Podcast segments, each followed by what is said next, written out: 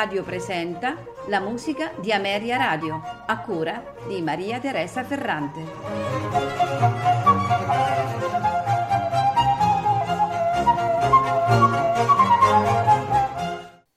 Buonasera e benvenuti alla musica di Ameria Radio.